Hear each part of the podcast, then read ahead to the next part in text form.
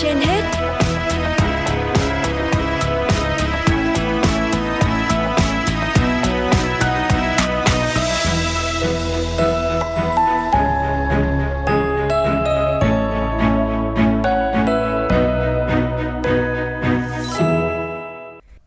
Thanh Hiền và Võ Nam xin chào quý thính giả đang nghe chương trình Sức khỏe trên hết của Đài Phát thanh và Truyền Nội. Thưa quý vị và các bạn, tình yêu thương, sự quan tâm sẻ chia có thể được cảm nhận thể hiện bằng nhiều hình thức và cảm xúc khác nhau. Với những người không may mắc bệnh tâm thần có hoàn cảnh đặc biệt được quản lý chăm sóc lâu dài tại Trung tâm Chăm sóc và Phục hồi chức năng người tâm thần số 1, Sở Lao động Thương binh và Xã hội Hà Nội,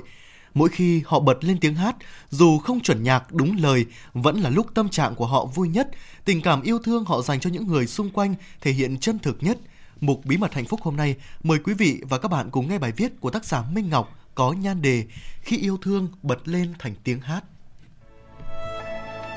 Không khí tĩnh lặng, bình yên dễ gặp ở nhiều nơi, nhưng thường khó thấy ở nơi tập trung những người mắc bệnh tâm thần phân liệt đang điều trị phục hồi chức năng. Bởi triệu chứng phổ biến của người mắc bệnh này là hoang tưởng, ảo giác, ảo thanh, rối loạn suy nghĩ, khiến họ dễ có những hoạt động hành vi hoặc phát ra những âm thanh bất bình thường. Sau khi đến trung tâm chăm sóc và phục hồi chức năng người tâm thần số 1 ở thôn Liên Minh, xã Thụy An, huyện Ba Vì, ngôi nhà chung của hơn 600 người mắc bệnh tâm thần phân liệt có hoàn cảnh đặc biệt, bất cứ ai cũng cảm nhận rõ sự bình yên hiện hữu. Toàn bộ không gian cảnh quan nơi đây khang trang sạch đẹp, được tô điểm bởi những hàng cây bàng lá nhỏ, những vườn hoa đủ loại chữ nụ đơm bông. Sân luyện tập thể dục thể thao ngoài trời có đầy đủ trang thiết bị và những luống rau xanh tươi theo mùa. Người đi lại chăm chút cho không gian xanh không chỉ có cán bộ nhân viên trung tâm mà có cả những bệnh nhân dần phục hồi sức khỏe.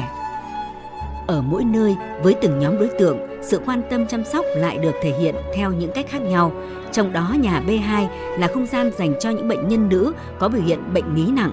Người tỉnh táo hơn thì tham gia lao động trị liệu thông qua việc gấp giấy làm vàng mã dưới sự hướng dẫn của những cán bộ phụ trách.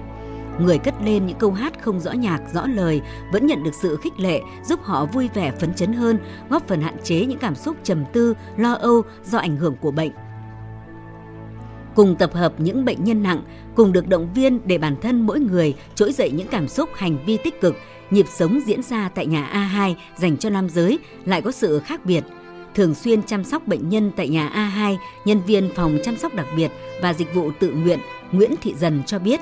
phương thức lao động trị liệu dành cho nam là quy trình lắp các chi tiết tạo thành phích cắm vào ổ điện và không để họ tiếp xúc với các vật dụng, đồ dùng khác có thể làm công cụ gây thương tích.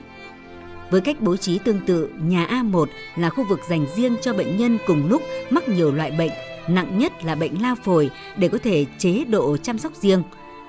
Còn nhà A3 là không gian sống và điều trị của những bệnh nhân tuổi cao sức yếu, mắc trọng bệnh hoặc không thể đi lại. Nhà B4 là gia đình của những bệnh nhân phục hồi sức khỏe tốt nhất. Theo trưởng phòng y tế phục hồi chức năng, Trung tâm chăm sóc và phục hồi chức năng người tâm thần số 1 Nguyễn Văn Long, Phía sau mỗi đối tượng là một câu chuyện hoàn cảnh khác nhau, nhưng khi đến đây tất cả đều là thành viên trong một ngôi nhà chung, một gia đình lớn. Mỗi thành viên luôn nhận được sự quan tâm chăm sóc, điều trị phù hợp với tình trạng bệnh tật, tuổi tác đặc trưng về giới.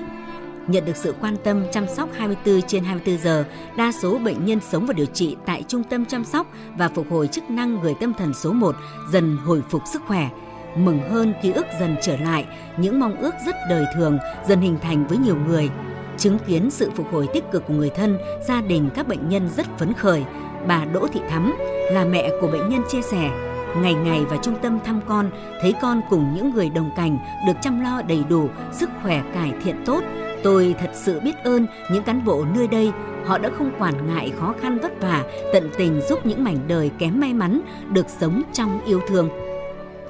Giám đốc Trung tâm chăm sóc và phục hồi chức năng người tâm thần số 1 Nguyễn Đức Phong nhấn mạnh, giúp bệnh nhân và các trường hợp yếu thế cải thiện sức khỏe, sống trong tình yêu thương là mục tiêu hướng đến của những người làm nghề công tác xã hội nói chung và của đội ngũ hơn 190 cán bộ, y bác sĩ, người lao động đang làm việc ở trung tâm nói riêng. Để yêu thương lan tỏa, ngoài những chính sách chăm lo của nhà nước, sự tận tâm của những người làm nghề, bệnh nhân tâm thần có hoàn cảnh đặc biệt còn cần đến sự quan tâm của những tấm lòng hảo tâm. dù còn đó khó khăn vất vả, nhưng tình yêu thương giữa con người với con người, giữa đội ngũ cán bộ nhân viên làm công tác xã hội với người yếu thế tại Trung tâm chăm sóc và phục hồi chức năng người tâm thần số 1 luôn đong đầy, dâng trào cảm xúc.